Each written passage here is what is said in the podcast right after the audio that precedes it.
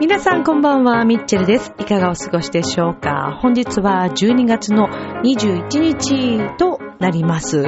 えーもうすぐクリスマスですね。もう街も本当にキラキラと輝く毎日ですけれども、私もウキウキするそんな季節ですが、皆さんはいかがお過ごしでしょうか？さて、このミッチェルのラブミッションでは恋愛、夢、ご縁をテーマに不可能を可能にするをモットーにいたしました私ミッチェルがお話をしていくという番組となっております。えー私は本日ですね、えーもう小学校以来でしょうかね。ですね。実は宝塚を、えー拝見してきました。そして、えーっとですね、まあ、このところもまたあの学校公演等々もありつつ、えーなんだかんだといろいろとこう出回っているんですけれども、あの、まあね、いろんなこの一週間のお話を今日もしていきたいと思いますが、いやー、それにしても、ねえ、宝塚、ちょっとね、久しぶりのあの、感覚というか、えーちょっと今日はね、その辺のお話をしていきたいと思います。またご縁があってということもお話ししていきたいと思います。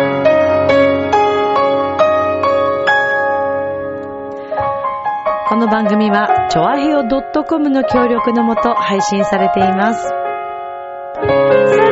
今週も始まります、ミッチェルのラブミッション。皆様、ウェルカム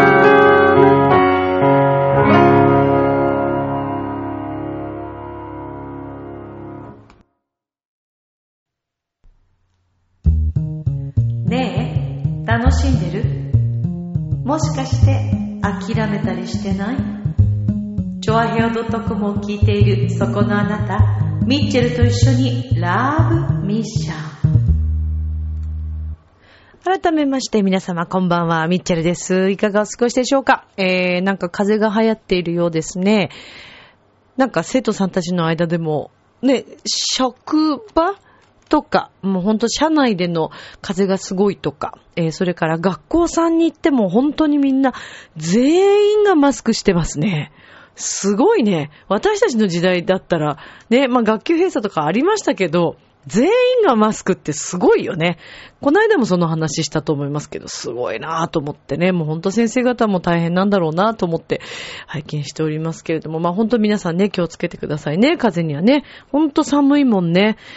さあ、えーこの一週間ですけれども、ちょっとまあ手帳なんぞを見ながらっていうか、その前にちょっといいですか？いや、まあちょっとね、あの、宝塚の話もしますけれども、いや、なんかさ、タイミングっていうのかな？タイミングなんだよね。まあ私あの、この番組でね、えー恋愛、夢、そしてご縁ということをテーマにしているというお話をしましたけども、なんかさ、ないかな、みんなも。あの例えばね、あ、ちょっとこう気になっていたり、いろんなことを考えているときに、例えばその、その人から連絡が来るとかね。それから、ああ、こうしたいな、ああ、こんな風にしていきたいのになあ、なんて思っている時に、こう、たまたまテレビを見たら、ちょっとこう、メッセージ的なことがこう、パッと出てくるとかね。こういうのって結構日頃実はもう誰にでも転がっていることだと思うんですね。それをキャッチするかしないかだけだと私は思っていて、うん私も結構あの、キャッチするように、あの、自分でアンテナ張るようにはしてるんですけども、まあそれでね、なんかこう、私は結構自分で引き寄せると思っているので、まあそれも思い込み力なのかもしれませんけど、でもこれ大切なようですよ。思い込み力っていうのかな。うん。こうなんじゃないかっていうのがその通りになるっていうことがね、よく私はあるんですけど、それでね、まあ今日もね、ちょっといろいろこう悩んだりというか、まあちょっとこのところね、いろいろ考えたりすることがあったわけです。仕事についてとかね。そしたらさ、もうね、そのタイミングでこうちょっと久しぶりにこうメール、全然あの、パソコンのですね、メールを開けられてなくてですね、もうなんか88件とかってなってて、おーおーおーと思って。4日 ?5 日？ぐらいかなちょっと開けられなかったんですよ。それで見たら、まあその中にですね、えー、以前も大変お世話になっておりましたですね、近藤さん。近藤さん、聞いてくださってますか？ありがとうございます。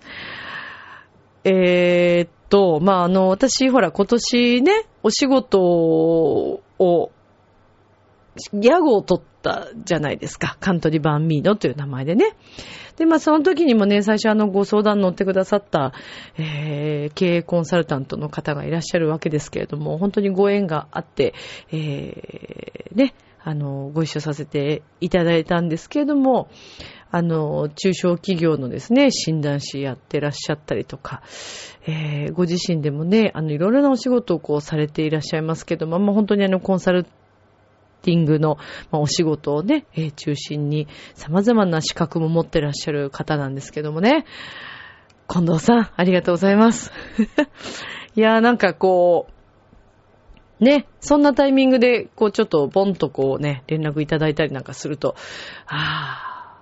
やっぱりもっとね、また頑張っていこうというふうにね、思ったりしますよね。だから皆さんもタイミングって、タイミングって本当にあるんですよ。本当にね、タイミングは、この先週の時もお話ししましたけども、ほら今、またね、あの、新しい出会いがあったりとか、いろいろ皆さんがこう、いろんな人に私を引き合わせてくださったりとかするわけですよね。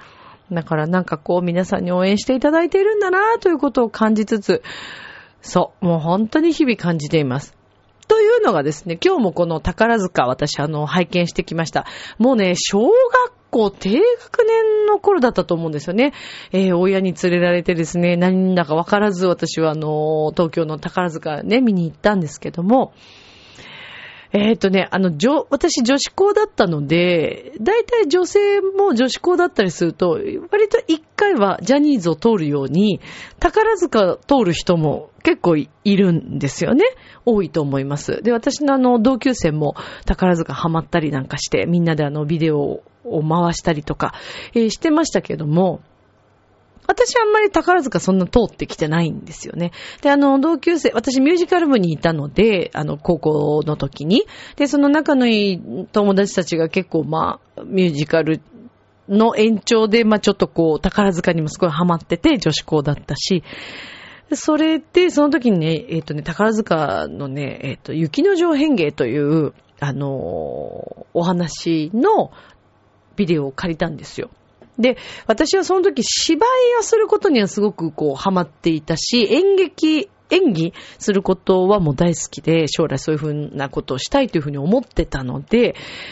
雪の上変幻のね、もう最初のところとかも何回も見て、こう、あの、セリフをね、紙に書き取って台本にしてみたりとか、そんなことをしていましたけれども、意外とちょっとこう宝塚は通ってこなかったんですね。で、あの、多分皆さんこう音楽のジャンルもそれぞれ好みってあると思うんですけど、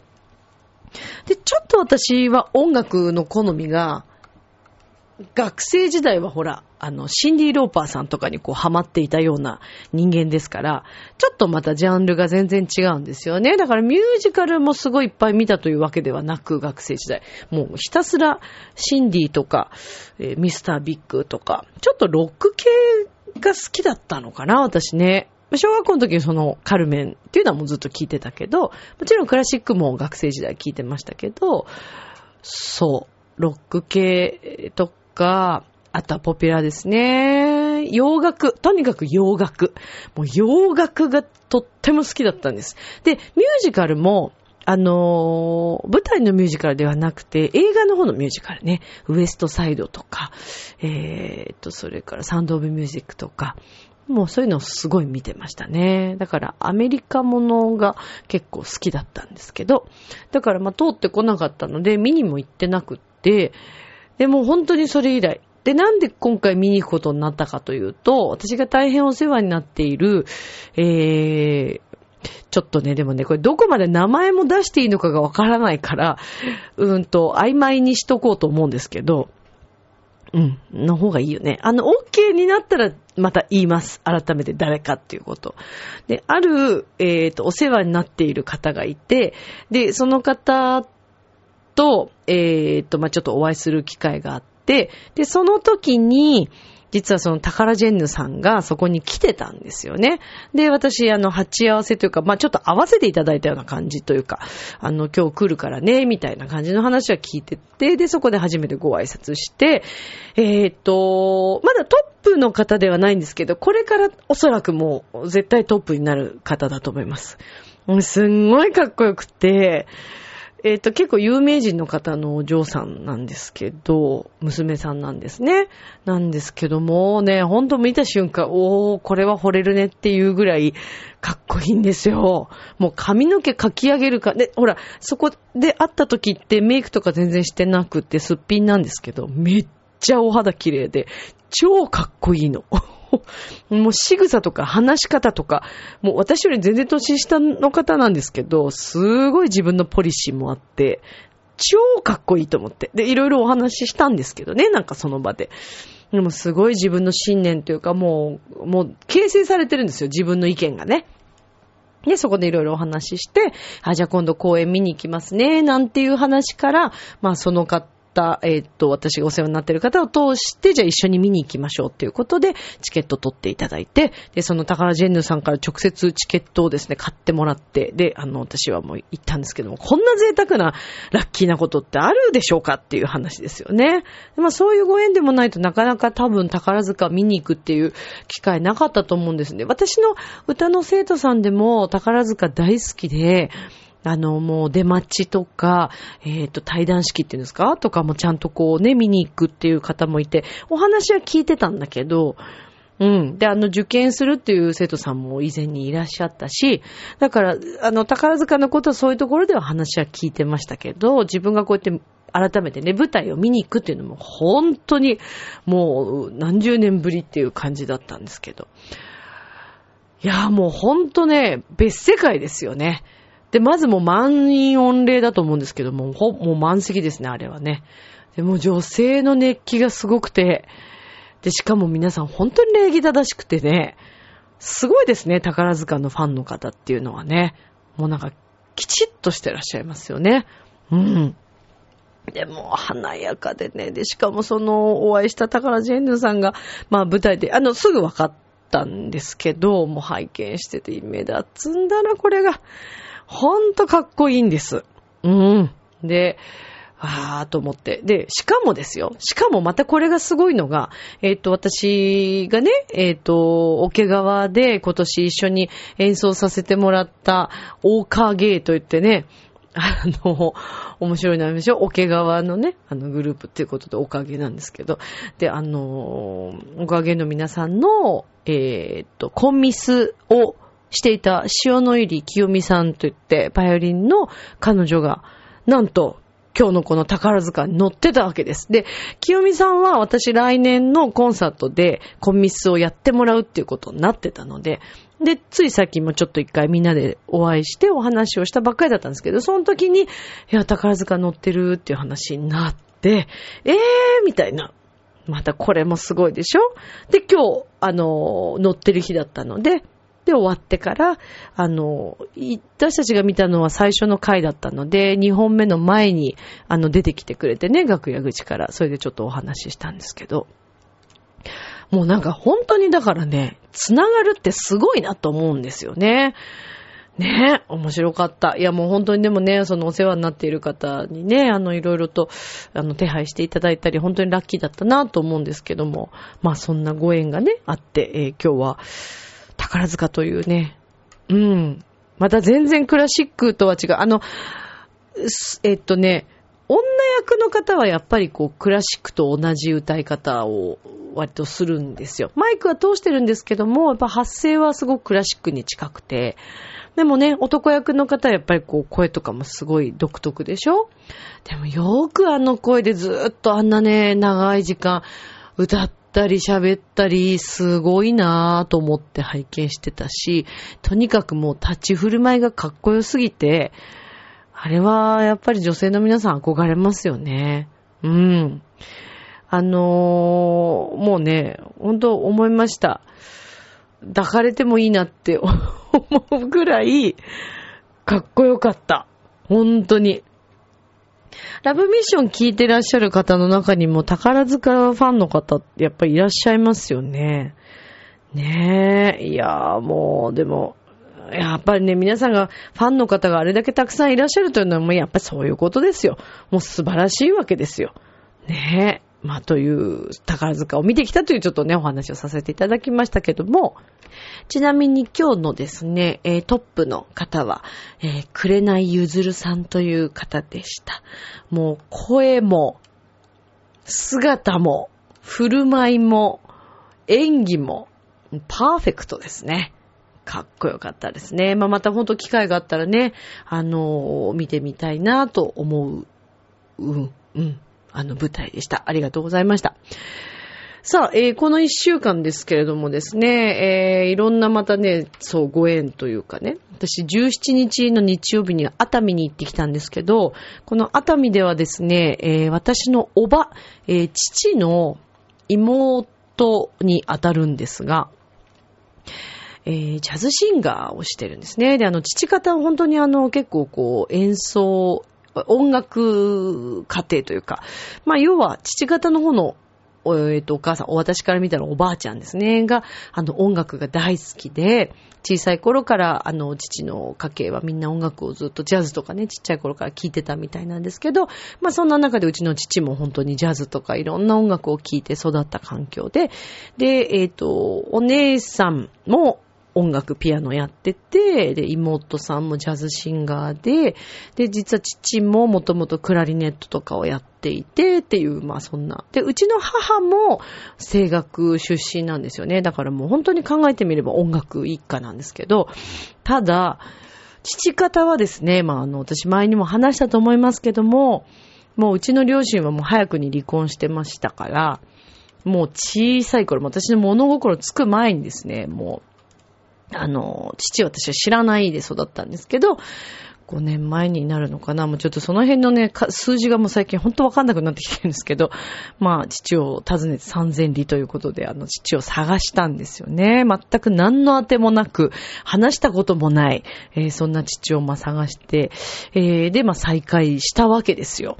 ね。で、えー、そこからですね、で、まあ、その、再会した時に、実はその時ちょうどあの、妹さんの、え、あの、おばあにね、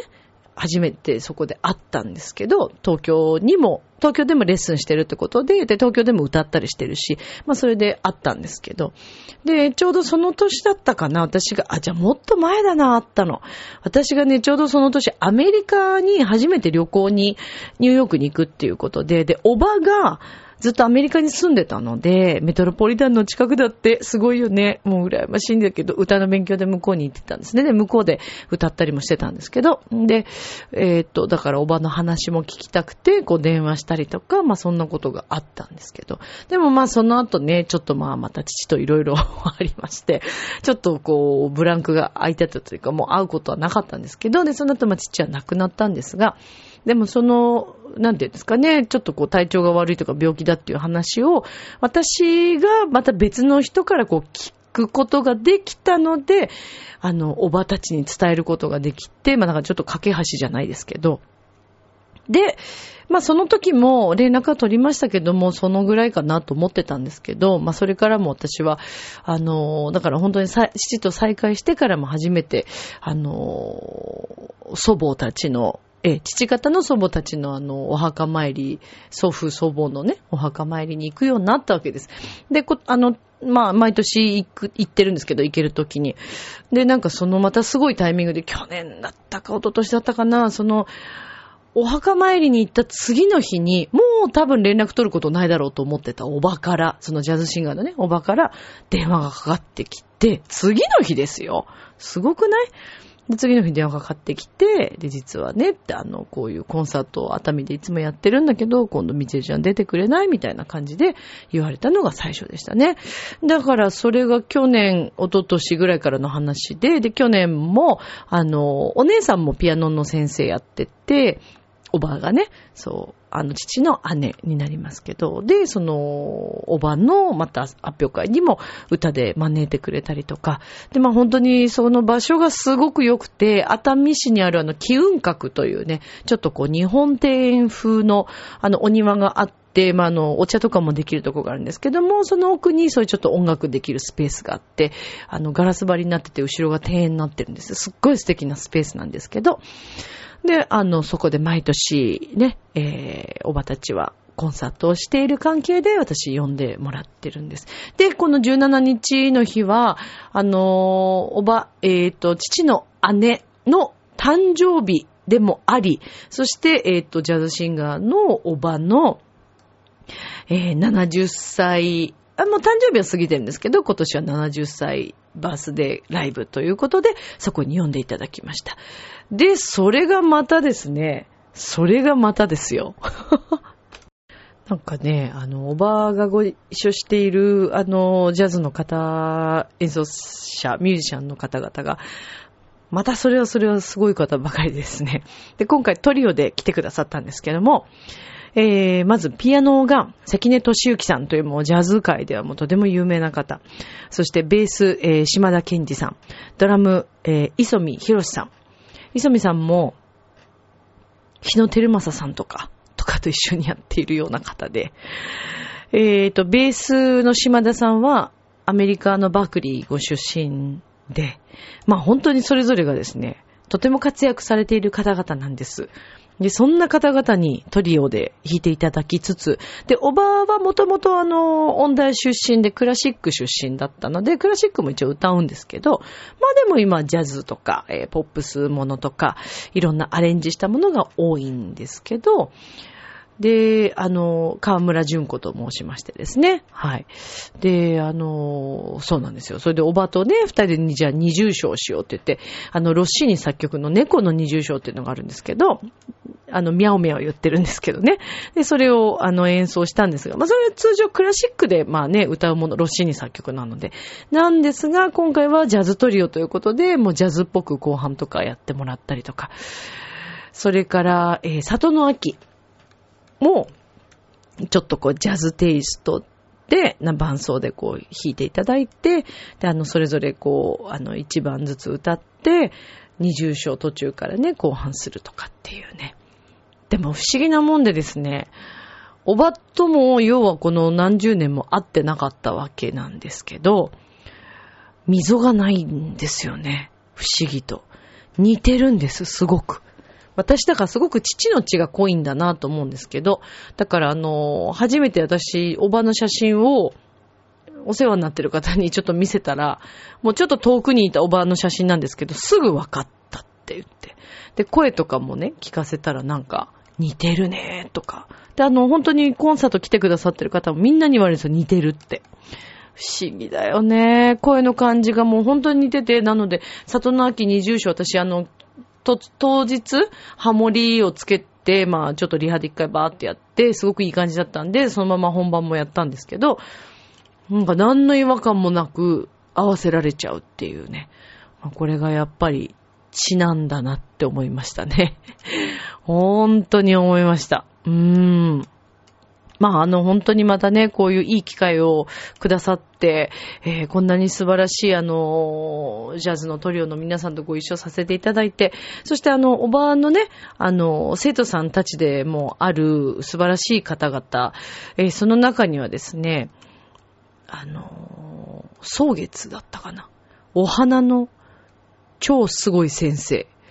福島先生という方がいらっしゃってて、で、福島先生歌やってらっしゃるんですけども、福島幸華さんという方です。で、あの、歌も歌われてとっても素敵なんですけども、後半はおばと、おばの、えー、その、コーラスグループのグレイスラブっていうグループがいて、まあ、そのグループが、あの、ローズというね、あの、ベトミンドラーのあの曲を歌っている時に、えー、福島先生がお花を生けるという、すごい演出で、すごく素敵なお花が出来上がってました。なんかクリスマスっぽいんだけども、こうバラが入っているっていうね。あんな、あの時間でこうバババッとすごく大きな作品を作られて、ああ、すごいなぁと思いましたけどもね。うん、まあ、本当にね、そんな形で、あの、今回もこうやって関わらせていただいて、私もとっても嬉しかったし、なんかすごく不思議な感じでしたね。だから私がそこで父を探さなければ、まあこういう縁にはなってなかったと思うし、うん、なんかそれがすごく不思議だなというね、うん、気持ちですよね。いや、本当に不思議です。うん、もうその、その一言につきますね。はい。まあ、ということでね、えー、そんなこともありました。で、えっ、ー、と、今日収録してるの火曜日なんですけども、水曜日、明日はまた茨城の方にね、えー、小学校の方にまた伺うということが、まあ、あったりするわけですけれども、まあ、本当にね、あの、私もクラスの発表会っていうか、まあ、コンサート、生徒さんたちのコンサートを終えて、うん、ほっとして、えー、いるのと同時にですね、また来年に向けて、いろいろね、こう、こう動いていくことを考えていくと、まあね、あと何ができるかな、まだまだこういうこともできるかなとか、いろいろね、こう考えつつ、うん、動いていかなくちゃいけないな、なんて思っているんですけれどもね。いやー、でもなんか、毎日が本当に早くてあっという間で うん、なんかもう、何やってるんだろうというぐらい、なんか慌ただしい毎日ですね。だけど本当に思います。こういう縁ってすごいな、と思いませんか？やっぱり。うん。まあ、その縁っていうのもきっとね、待ってるだけじゃやっぱり来なくて自分から作っていくものだったりもすると思うんですけども、もういいかなとか、もう会わないだろうなとか思ってても、やっぱり縁が合う人には合うし、会おうとしなくてもね。うーん。まあ私もこう、例えば時々ね、やっぱり息抜きの時間っていうのもあるんですけども、その中でもお互い忙しくてなかなか会えないなと思っているような人でも、ふっとした表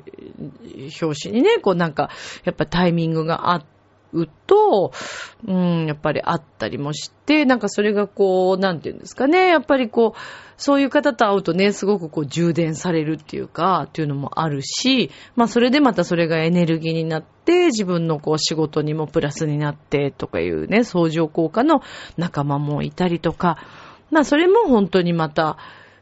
タイミングですよね。みんなはどうですかね？最近こう会う仲間とかってね。でも私も年齢もある、まあちょっと忙しいのもあるんですけど、昔はね、本当にもう誰でもとかどこへでも結構やっぱりアグレッシブに、今でもまあ結構行ってる方だと思うんですけども、やっぱりそれでもどうしても時間があのー、ね、な時間は作るものなんですけども、やっぱりそれでも仕事が忙しかったりするとなかなか動けなかったりもするから、あの、会う人ってやっぱすごい限られてきてるんですけども、でもその会う人たちが狭まってはいるような気もするんだけど、ものすごく密な、濃い、あの、付き合いになってるような気がするんですよね。それこそ、チョアヘオの、あの、パーソナリティの、えー、めぐみさんとかもそうです。この間もね、ご一緒してあのご飯食べに行きましたけど、なんかやっぱりすごく楽しいですね。ラジオの話ができたりするのも楽しいし、うん、めぐみさんもすごい活躍されてるからそういうお話したりするのも楽しいし、で、もちろんね、えー、他にも活躍している仲間たちと一緒に会って、それがまた私の刺激になったり、また全然違うジャンルの世界で活躍している人の話を聞くのも、私のまたエネルギーになったり、で、また新しい方と出会うっていうのもそうですし、今日みたいなね、宝塚を見てくるっていうのもすごい刺激になるし、もうだから嘆いてる時間がもったいないなって、本当に思うんですよね、最近ね。うん。だからもう楽しいことにだけ私は時間と、えー、気持ち的にも楽しいことだけに費やすように、っていうかもうそうしたいから。うん。だからもう本当に楽しくてしょうがないです、毎日。でももうちょっと、もうちょっとしっかりもっともっと仕事を増やしたいなぁ、なんてね、思うんですよね。まだまだ頑張りますよ、来年も。明日もスマイルで、ラブミッション。今日もありがとう。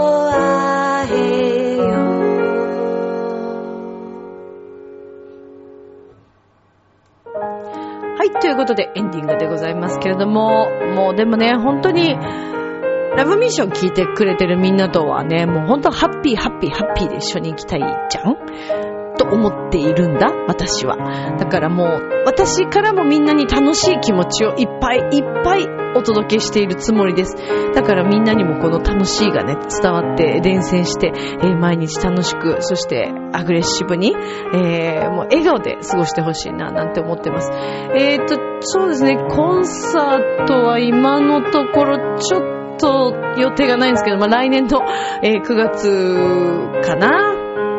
もしかしてその前にもまたちょっとね、やれたらやりたいなと思ってますけども、またご報告できることがあったらしたいと思います。みんなあの、風に、風に気をつけてね。それでは今宵も良い夢を、明日も楽しい一日を、今日もありがとうバイバーイ